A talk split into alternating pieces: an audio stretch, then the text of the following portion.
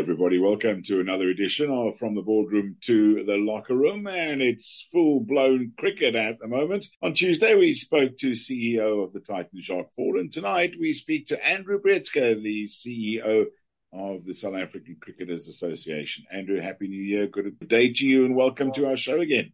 Thanks a lot, Louis, and Happy New Year to you as well. Let's hope 2023 is a great cricket year. Absolutely. Let's stroke it through the covers and get hundreds every week. Now, let's have yep. a look at, uh, I guess, what wasn't a quiet festive season for you because this massive tournament, let's speak about it a couple of months ago on the, the Boardroom to the Locker Room show. And it's here. We've had two games and I guess uh, success so far. Yeah, I was at the opening game at, at Newlands on, on Tuesday, and I, I think one has to say it, it was very successful. Great crowd, good atmosphere, uh, good to have international players like Archer steaming in and Brevis sort of adding the South African sort of icing on top of the cake with a great innings. So yeah, it, it's great to see these crowds at in Durban as well, and hopefully that continues. We we need this to be supported, and I think the marketing behind it has been probably unprecedented in cricket in South Africa. If you just look at how much has been spent on that, but probably Louis, the most interesting stroke, incredible thing is 12 months ago, this was an idea, and now we've already started this tournament on a massive scale. So 12 months ago, we've been chatting in I said to you in 12 months' time, there'll be a game at Newlands opening a new T20 league owned by Indians in terms of IPL teams. We would have said that's not really possible, but it shows you how quickly the world of cricket is changing. That's what I think is probably the scary part.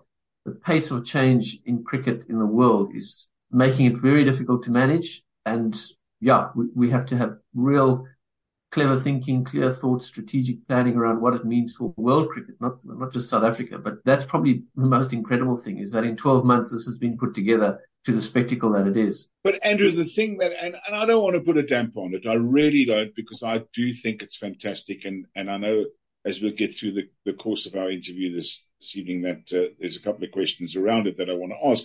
But isn't it ironic that everything that you said is completely and absolutely true, and yet I know he has a big team behind him, but it has been spearheaded by Graeme Smith, who, with respect, Cricket South Africa tried to kick to the curb a year ago. It's bizarre. Yeah, I mean, Graeme Smith was director of cricket for two years, and and uh, I, I don't think two years is is a long enough period for a director of cricket to actually get his or her teeth into the role.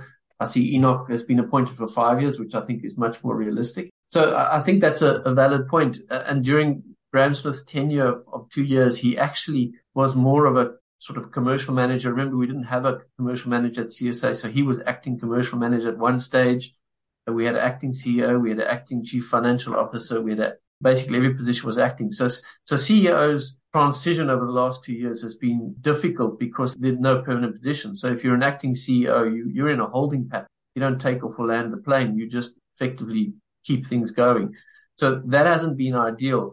I think it, it shows what can be done when you have a really just unbridled direction of what you need to achieve in terms of I've got to put in a T20 league. And I, I'm hoping that with the more permanent appointments in CSA, we can have the same type of focus across finance, across commercial, etc. at Cricket South Africa, because that's still the custodian of cricket in the country. And to be fair, there's some good people who've come in there uh, who are doing that. But you have to look at the last five years of cricket in South Africa and say, sadly, they've been misdirected and we've really gone nowhere because of the immense politics and infighting and faction fights. So, and at that very same time that that has been happening, the world of cricket has been changing at an amazing pace. So in the perfect world of cricket South Africa, this event should have happened four or five years ago. So that's a reality. We probably four or five years later than we should have been. So the global league, the T20 global league was the right idea. It just was poorly executed and there was lots of politics around it. This entity, which is separate from Cricket South Africa, has been able to focus on getting it done and they've got it done. So is it fair then for me? And if it's not fair, please tell me to say that this is so far the success that it's been because there's been no political interference. I don't think that's unfair. I think it's a, a factor. I don't think it's a sort of the main factor, but it's a factor. You know, what you have with the SA20s, you have a private entity. So it's got shareholders, one of which is CSA as the majority shareholder. You've got Supersport on board and you've got Sundar Raman as an individual who's on that, a shareholder on, on that entity. and it has a board of directors, some which are from Cricket South Africa, some are from Supersport, etc. And they have to put on an event and have a tournament that can generate revenue, just like any other business. So it's very focused. Cricket South Africa challenges that it's the custodian of cricket and strategically looks after cricket for the whole country. It is a much more difficult mandate. One has to be fair to them in that sense. It's a much more difficult mandate to make sure, for example, that there's cricket in Limpopo and Mpumalanga, etc., etc. So that's probably the major difference is that it being privately owned, CSA being the shareholder, having one objective and a key focus, it shows you what can be done. And I think are lessons that can be learned from that. And at the same time, one of SACA's concerns, very supportive of the league, is that the league must be successful because it needs to become an income generator for Cricket South Africa. That's a given. What happens income it generates is critically important to us. It needs to go back into the domestic game to make the domestic game stronger. Otherwise, we have an imbalance in our system. So that was the next question I was going to ask you. You mentioned the Limpopos and those kind of areas. Will they benefit from this tournament outside of being able to watch it on television? They have to. Uh, I mean, and it's more than that. So at our AGM in, in December, the players passed a resolution asking SACA to undertake a, a review of the domestic game. The reason being that the players have come to us and said, we're really worried about the domestic game. We're worried about standards, not just cricketing standards, but how we scheduled, how we play, how many games we're playing, our actual playing opportunities, etc., etc. So we're undertaking that review in the next couple of months by engaging with players and coaches. It's about practice facilities. It's about how you get transported to matches. It's the professionalism around uh, do you have a team physio, etc. So it's a wide ranging thing. So one of the challenges which has resulted in that request is that CSA are financially in a difficult position and they've actually cut revenues to the provinces by 20% last year. So if you cut revenues to provinces, what suffers? That type of element suffers, the support structure. So we need to make sure that what revenue gets generated and ends up ultimately it won't be immediate, comes back to CSA actually gets plowed back into the game so that we have strong domestic cricket. Because if we don't have strong domestic cricket, we will have a weak Proteas. And then it doesn't matter how great this T20 league is. If we don't have a strong Proteas team that's able to generate good broadcast deals and sponsorship deals, cricket is in a really difficult place. And that's no different to any other big sport in South Africa. It's the same. The Springboks must have a strong Springbok rugby team, which they do have because that in itself generates broadcast revenue, sponsorship, etc. So it's the same model, but we just need to be careful that this T20 event doesn't become the ultimate focus. It must become one of the revenue streams for Cricket South Africa, and Cricket South Africa must focus on making sure we have a strong Proteas team. Yeah, I fully agree there. And, and, and the one thing that concerns me a little bit going forward, and I know it's a very difficult balancing act for Cricket South Africa, and I'm always the first to admit that if I get a chance to knock them, I do. But in, in the meantime, the difficulty of the balancing act of them making sure that everything is successful, as well as not diluting any of the three or even sometimes four formats of the game, must be extremely difficult for them. It is, especially with the pace at which cricket is changing. So I'll, I'll give you an example. I'll try and be brief. I was in Australia during the World Cup and as part of FICA, uh, we had our AGM, which is all the cricket associations and what we do at our AGM is we get international speakers to come and speak to us. And, and one of the individuals who came was the CEO of one of the big broadcast companies through the Sony Disney partnership, who's got all the, the big rights from the ICC. And they do intensive studies of the market. And he said something interesting that landed with me. He said, you need to accept that a 15 year old teenager, you take the age of 15, has grown up on T20 cricket in the same way that you, Andrew, grew up with Test cricket. So your passion for Test cricket is mirrored by that 15 year old who's got a passion for T20 cricket. It's all they've really known. And in 10 years time, that 15 year old is 25. So they have seen a steady decline in viewership of Test cricket over the last 10 years and they've been studying it, like I say, very closely. Now, I don't like that because I'm a connoisseur of cricket, but it's a reality. So the money's going towards the T20 leagues like we see with the SA20. So what is the future of test cricket is a massive debate on its own. We could have 10 programs on that, um, but you see it in the reality of that. Cricket South Africa's schedule for the Proteas for the next four years. We really only have two test series because it's just not enough time to have three test series. So that's the challenge cricket South Africa faces. If you speak to players, they all want to play test cricket. They all still want to play test cricket because it's the ultimate test of your skill as a cricketer. So that hasn't changed. Yes, they all want to be able to make a really good living out of cricket, which they can now achieve without playing test cricket.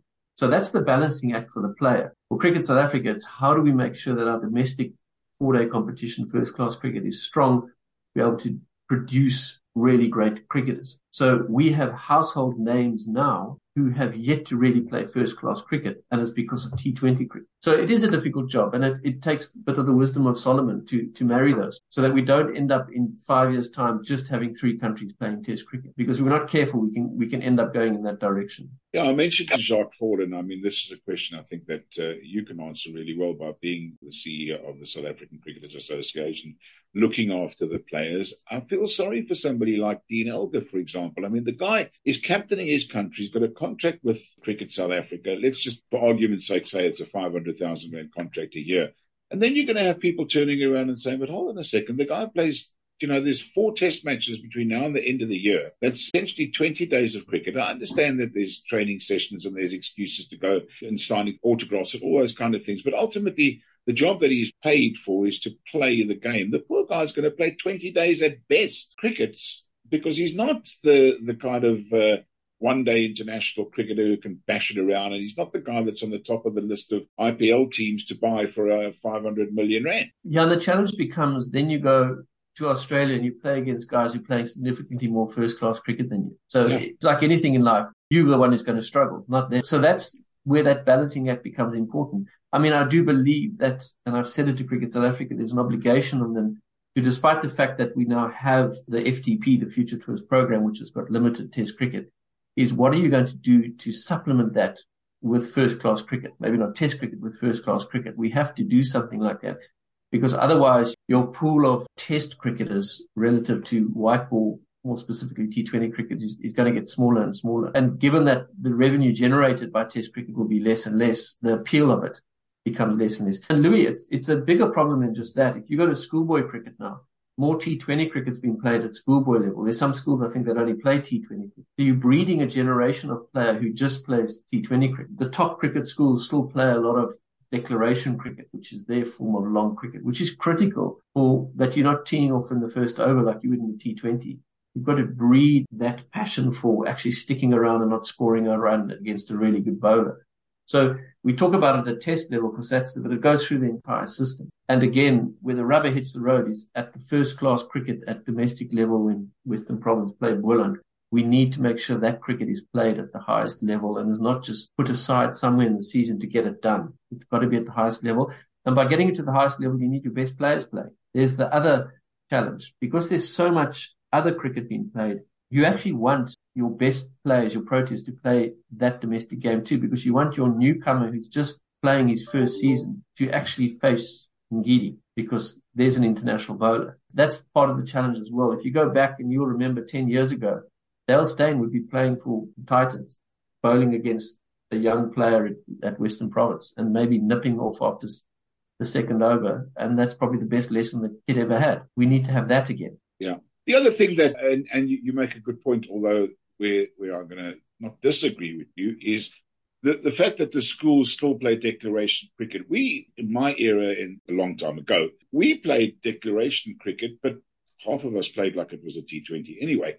But at the end of the day, we didn't play four, three day, four day, five day cricket, but yet we were still so engrossed in the game. The question I ask is, are the schools doing enough to teach the kids not just how to play the game, but the history of the game, because that will keep Test cricket alive. I can't speak for all schools. I'm actually, in my other part of my life, have been very involved in schools here in Cape Town through governing bodies and that. So I'm quite involved in, in schools here and I can speak for schools in Cape Town and there are big cricket schools in Cape Town. I do believe that if you go to the top 20, 25 cricket schools, they are phenomenal. And when people tell me cricket in South Africa is dying and it's not strong, I say, you know what? You can't say that because at schoolboy level, we still produce phenomenal cricketers. Yes, there's a question mark of how do they get into the system and move up through there. But one of the schools I work with here, they've got a professional coach. They have a coaching strategy session where Justin Kemp comes in and talks to them about game management around longer form, short form. What are you thinking? How are you placing your field? They get Gary Kirsten in to help them in all aspects of batting. So I think there's schools that do phenomenal work around the country to produce really good cricketers. What happens to them after that, I think, is, is the challenge. Tom Moffat is the, the CEO of FICA. spent a year here in our Cape Town office. And when I showed him these schools, he was absolutely blown away. He couldn't believe what our schools did with cricket and sport in general. But his point was, he says Australia can't actually match this, but where Australia is phenomenal is in their academy system after school. So their sport isn't strong at school like ours is, but it's phenomenally strong after school, which is effectively the pipeline that moves up. So I think schools are doing great work. I think the challenge for Cricket South Africa is how do you embrace those schools within your structure to assist with, for example, transformation and the pipeline. I think that's something Cricket South Africa has to look at because the schools are investing in cricket irrespective of what Cricket South Africa does. They don't invest in cricket because of Cricket South Africa. Yeah. It's because it's what the school is. I think rugby have probably been a bit more strategic around their schools than, than cricket has. So I'm going to nip one back at you now. Australia team have come back. Let's not knock them. But as the South African Cricketers Association, do you guys offer some of these poor shell shocked young 20 year olds who've gone to Australia? The media's ripped them apart. They've had no opportunity to prove themselves in another game because the next test match has come March. They might get dropped. Psychologically, some of these guys must be going to bed and having nightmares. How do you look after them? Yeah, look, every player has access to extensive support through our network. One does need to remember that from a SACA perspective, we are always very cautious about not stepping into the field of play. That is the role of management and CSA. So we don't involve ourselves in, for example, issues around the game of cricket because obviously we, we conflicted. I think that's an important boundary mark. We actually call it, we don't step across the boundary. So where a player taken massive strain, be it through a difficult tour, we have, for example, sports psychologists who assist players. And one of the great things about the modern era is players are much more inclined to, to take up that assistance. If you go back even five years ago, it was sort of, oh no, I don't need that support. Players are much more willing to take that support. I think, you know, that if, if you look at the South African team and the challenge cricket faces, there were players who've actually spent six, seven days at home since the beginning of June last year to the 5th of January this year when they got back, 8th of January, whatever it was. That's not conducive to producing great cricketers either. But it's the curse of the international structure of the game. So they went to England for quite a long time.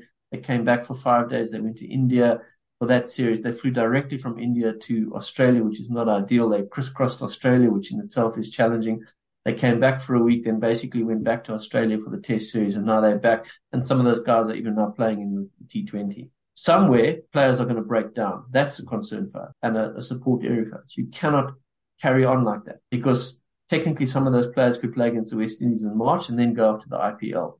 And so the, the merry-go-round carries on. That's not sustainable. And so one of the, things we've said to Cricket South Africa, they've got to sit down with players and properly plan their, the next year, the next two years, where they are happy for the player to go and play the IPL, but where the player must rest, etc., etc. because otherwise our system's going to crash just because players can't do it anymore. How do you tell somebody you have to sit out when the offer of 5.5 million rand for 30 days work comes in. I mean, I don't know what Verreynne's earning, but the poor guy must have landed back in South Africa, got out of his Protea clothing into a uniform that didn't like it quite fitted him properly last night, straight onto the field. I mean, I remember coming back from Australia. It's one of the most terrible jet lag situations ever. So how do you tell a guy like that you've got to rest for three weeks and lose out on massive amounts of income? Well, so when I say you've got to plan that season, that's that has to be considered. So, for example, in our MOU agreement with Cricket South Africa, we have carved out the IPL. So the players have a guaranteed window of IPL cricket. Okay. And, and CSA benefit from that, from the IPL. There's a payment that goes to CSA relative to how many players are there and what they earn. But that, for example, is because I was going to earn 12 million rand in the IPL. You're not going to tell him, don't go to the IPL. I mean, those are life changing earnings. So, so now if you look at the calendar of cricket, the ICC, like I probably mentioned last time, have become their own event organizer. So there's an ICC event in November. There's the IPL. There's our SA20.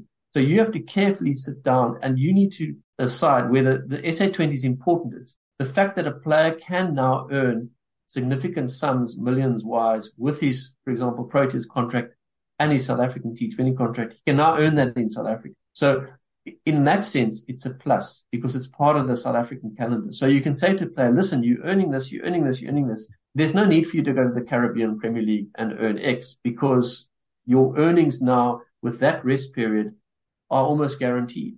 You know, there's no need to go to the Caribbean Premier League because if you go there and you don't have the rest, well, maybe you won't be able to play the SA20 where you'll lose out there. So that's when I say that planning with the player has become important. Go back five years ago. You sign a Protea contract. Great. Everyone's happy. You're going to play this year for the Proteas. No questions asked. Very different ball game now in the world of cricket. It's sit down. What does this mean for you? When are you going to play? When are we going to rest you? Because you can't play everything. So you, you can't play every T20 league and you can't play every international match either. So that takes planning and balancing in the interest of South African cricket and of the. So how do you then choose your players going forward and put them in a squad of, I don't know, 15 or 20, whatever number that they'd contract to play red ball cricket? Do you then have a system where you choose 20 or 25 players to play white ball cricket, whether it be T20 or 50 over cricket, and separate the two? And do you think it's a good idea to have a coach of both or one coach to coach both forms of the game? There's a lot there. The starting point is historically there was one Protea contract and you play all formats. You're available for all formats, but obviously certain players didn't get chosen for certain formats. We proposed, well, actually beginning of last season, uh, to CSA, maybe it's time to start looking at format contracts. And this year, you know, we, have already had discussions around having format contracts. So were you saying to a player who, who might himself say, listen, I don't want to play test cricket anymore. I just want to play white ball cricket. And you say, okay, that's fine. Or you say to a player, listen, we don't see you as part of the test team ever or yet or whatever. We're offering you a format contract or just a format contract related to the Proteas. That makes it easier to do that planning because then you can say, okay, if you're a white ball format contracted player, this is our expectation of you this year. Now, if a player turns around and says, Oh, that's your expectation. I'm not sure I can meet that expectation because I want to, not that it would happen, but for example, I want to play the IPL, the 100, the Caribbean, the Pakistan, the Bangladesh, and then the SA20. Except then you're never going to play for the, the Proteas. Then maybe you can't contract that player. That's what's happening in the world of cricket. That's not a nice thing for me to say, but that's a, a reality. It's already happened in other countries. And the first country where that happened was actually the West Indies, where there were about five or six guys who then didn't really play for the West Indies because they just played leagues around the world. And that's the danger that the ICC needs to look at and say, this is not healthy for cricket in the world. And where they should be, but are not, the custodian of cricket, because that undermines international cricket, which still is the lifeblood of the game. So it should be similar to FIFA then where you have international weekends and the players are obliged to leave their clubs to go and play for their country. Well, that's where we're getting to. So our current model in the world of cricket is a player gets contracted by his country or his province, but his country, and then he's released to go and play these leagues. So whenever a South African player goes to the IPL or the 100, there's actually a release document that we've agreed with CSA, which basically says you're released from your contract to play this event. CSA reserves the right to call you back if there's an injury, for example.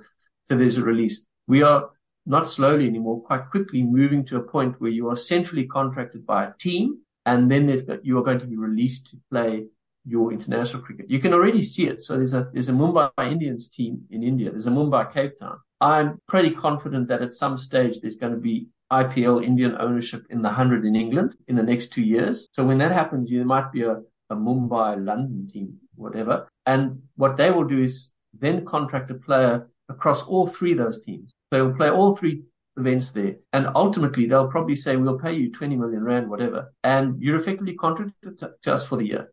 Oh, and we'll release you to go and play for your country as per the I, ICC windows type of thing. We, we might, well, not might, I think we probably will end up there. We'll have a soccer model. Uh, it doesn't change the fact that you still have to have domestic cricket in your country because there's still a pathway that a player has to travel to get into that league level, which is where it differs from, from the FIFA model. And that hasn't necessarily been thought out that well because you still need to sustain that domestic cricket financially because domestic cricket is expensive. So those are where the big question marks are. How do we get that right? Yeah, and the thing is that much as you and I have spoken about it before, I guess at the end of the day, what you just mentioned is the ultimate demise really of the ICC and India will just control cricket around the world. Okay, let's talk to uh, very briefly, because our time is running out very quickly, and you and I can always talk for hours and hours. But you must be, as I am, absolutely delighted after the poor performance by some of the players in Australia to see, and hopefully the selectors have been watching because there's the Donovan Ferreiras, there's the Brevis, there's the Rickelton, and of course the usual suspect in Quinton de Kock, who so far have been the four outstanding stars, along with Faf du Plessis, the outstanding stars of the competition so far. And we still haven't seen some of the other boys yet local ones, which is so great to see. Yeah, we need local heroes. I think if you go back the last 20 years of cricket in South Africa, you, you want local heroes because local heroes breed followers. And, and we went through a golden period with, with the likes of Kallis and Steyn and, and Ntini, and, and they pin up posters because they were achieving. And, and that breeds a cricket culture. I think sadly what's happened over the last few years one, because of Cricket South Africa's absolute dog show in terms of governance and that. And two, because of COVID is we, have lost out on creating heroes in our game. And that's sad. And I think we need that. And I'm hoping this event on those individuals, people didn't really know who Donovan Ferreira was. And then suddenly you say, who is this guy? He can really hit a ball out the park and we create some heroes. We need that. Rugby's done it very well in the last couple of years. There are a lot of rugby heroes. Everyone supports this player, whether it's Siya, whether it's Cheslin, etc. We need to do that in cricket. We lost that ability through through all sorts of circumstances. So I think you're right. I think that the one challenge for us though, Louis, is that this event focuses on 60 South African cricketers effectively, but we actually have, you know, 200 in the system. So for the 140 who are not in this competition, the concern would be, sure, I don't want to be marginalized so much. So this event must be successful, but we need to make sure that our domestic game, for example, that if I'm playing incredibly well in the domestic T20 competition, I also want to be noticed. I also want to get a shot. So they're good players who are not in this event because when the teams set up the structure of what they want, they don't actually see that player as part of their, their makeup. So that's from a SACA point of view, we're looking out for every single player in the system. That's where we want to focus and say, well, that's great. We need these heroes. It has gone very well. It's great that those players have performed. It's, it was set up for, for Dewald Brevis to do well, and he did, and that's almost an organizer's dream. But the guys are not playing at the moment who's saying, sure, I wish I was there. So the aspiration is good, but we still need to give them a platform. So that's where one's got to balance these, these matters. What is the plan then for the 140 cricketers? Too late for this year, but for when next year's tournament is on, will the, will the, the fixtures be slightly different in terms of the season doesn't end for 140 players for a month? Yeah, there was, there were Look, I think what's been achieved in, like we said, the 12 months is incredible and the organizing has been phenomenal. What it has left behind is how do we manage the, the rest of the system around it? You know, and ideas that were floated that didn't materialize and probably because of, of time is to say, well, you know what? The teams like Namibia and Ireland around. Maybe it's a good time for us to, to blood other players against associate nations who are desperate for content, desperate to play so that they start playing some cricket during this period, not clashing with the T20, so that our players are playing, you know. And if that's sort of the, the next best out there playing against Ireland in three ODIs or something, I don't know, but maybe we need to start thinking out the box because like I say, cricket's changing so quickly. You can't think traditionally. You've got to start thinking out the box because players, one thing players say to us all the time is, I want opportunity. Let me play. I want opportunity. That's a strong message from us to CSA. We want our players to have the opportunity. The worst so thing for a player, the worst thing for a player is to end his career and say, I just didn't think I got the right opportunity. That's a massive negative if we get to that. But Andrew, I mean, I'm not a genius, but let me ask you, why can we not have, like we had on Tuesday, where the Mumbai Indians opened the tournament at Newlands, all the facilities and everything were there. I'm not expecting them to pay a reserve Mumbai Indian team anywhere near what the main team is doing, but contract 40 players and have two games on the same day. So what if only 3,000 people are in the stadium at three o'clock on a Tuesday afternoon? But it's cricket pitches are, are good enough to play 90 overs in a day. We're talking about 80 overs. Have a, a reserve game, if you like, before the main game. And those other 140 players we're talking about, now only 40 of those players are not playing. I, don't dislike your idea relative to possibly other situations where you're playing T20 cricket, even internationals, but it won't happen in this T20 event because this SA20 is effectively an independent entity where there are franchise teams that are very protective over their turf. Be that, so you'll notice every stadium is a clean stadium. Um, there, there's no advertised South African local advertising. It's a clean stadium. So I don't think they would in any way dilute their team relative to a, another game being played at their stadium because effectively Newlands is Mumbai Cape Town Stadium. It's, it would be yeah, their reserve I, I mean, team. I don't think they'd go there, but I don't think that's a bad idea relative to other matches where you're playing T20 matches against uh, even international T20 matches where we have because you can. You, you've got time in a day. What the 100 did well is they played women's T20s before the men's T20s. That worked exactly. well. That created a lot of hype around the women's game. So, you know, for example, for the women to play before the men in international T20s, I think is something that's going to have to be explored to get more interest and hype around the women's game. So I think your ideas got legs. I just don't think it would have legs given how much is involved in this SA20 around IP and team ownership and contracting. There's a lot there, which you need to chat to Graeme Smith about, not me. Uh, but yeah. I'm, I'm putting it out there, Graeme. I'm available if you need me.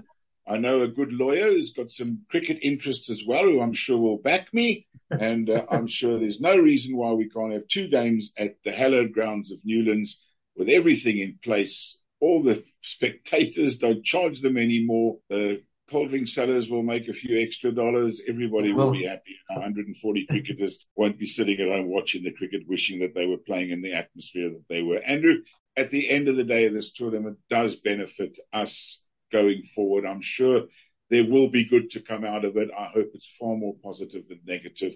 So far, so good. It's been wonderful to watch, and I'm sure the spectators are enjoying it. And as usual, thank you so much for joining us on the show, and I'm sure we'll talk to you again soon. Only a pleasure, Louis. Farewell. That's tonight's edition of From the Boardroom to the Locker Room. Andrew Breetzke, the CEO of SACA, as always, open and honest with his views. As we are every single night, we're not scared to ask difficult questions, and our guests are not scared to answer them. That is the show. Have a nice evening, and as always, be nice to each other. Bye bye.